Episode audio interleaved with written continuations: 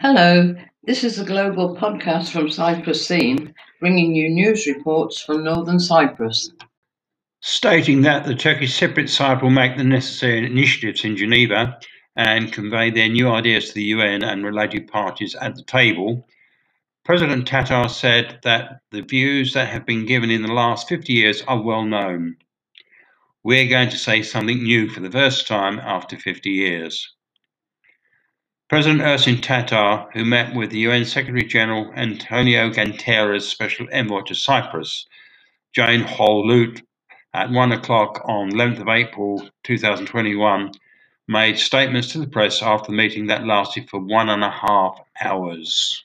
Noting that they had the opportunity to convey the stance of the Turkish Cypriot side to Lute once again, Tatar reiterated that there can be an agreement in Cyprus that is sustainable comprehensive, fair, and can be respected by everyone with the cooperation of two independent states living side by side, based on sovereign equality. President Tatar said, The Turkish Cypriot people have always wanted an agreement in Cyprus on the basis of equality.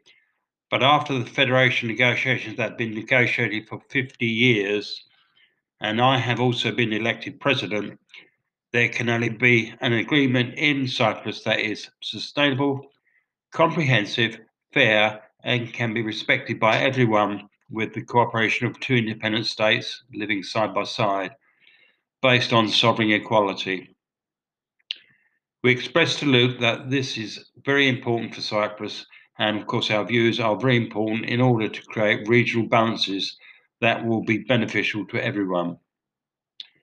There will be various meetings in Geneva. Of course, there will be a meeting in which the guarantee countries will also be present, and then there will be bilateral meetings.